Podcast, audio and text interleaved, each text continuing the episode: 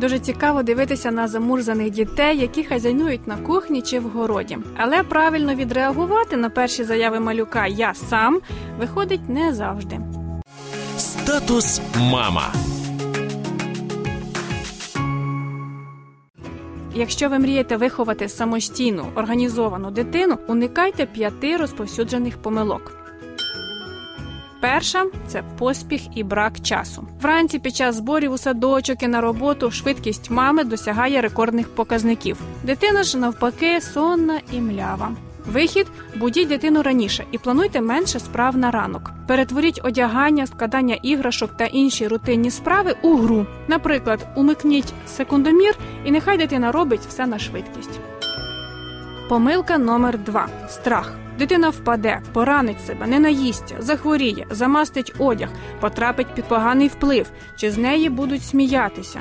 Страхи змушують нас надто часто приходити на допомогу дитині і заважають їй проявити ініціативу і самостійність. Як наслідок, у старшому віці у неї може з'явитися почуття крайньої безпорадності, коли вас не буде поруч. Вихід напишіть, чого ви боїтеся, і, помолившись, проаналізуйте, наскільки ваші страхи об'єктивні. Просіть Бога допомогти вам подолати тривогу перед надуманими небезпеками.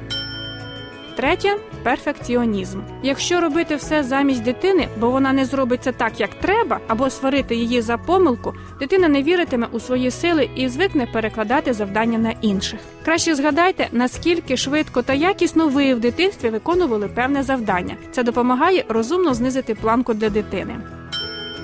Четверта помилка брак терпіння. Легше зробити щось самій, ніж довго пояснювати дитині і потім тихенько усе переробляти. Отже, пояснення і переробляння зробіть окремим пунктом у списку ваших справ. Тоді не буде відчуття марної трати часу.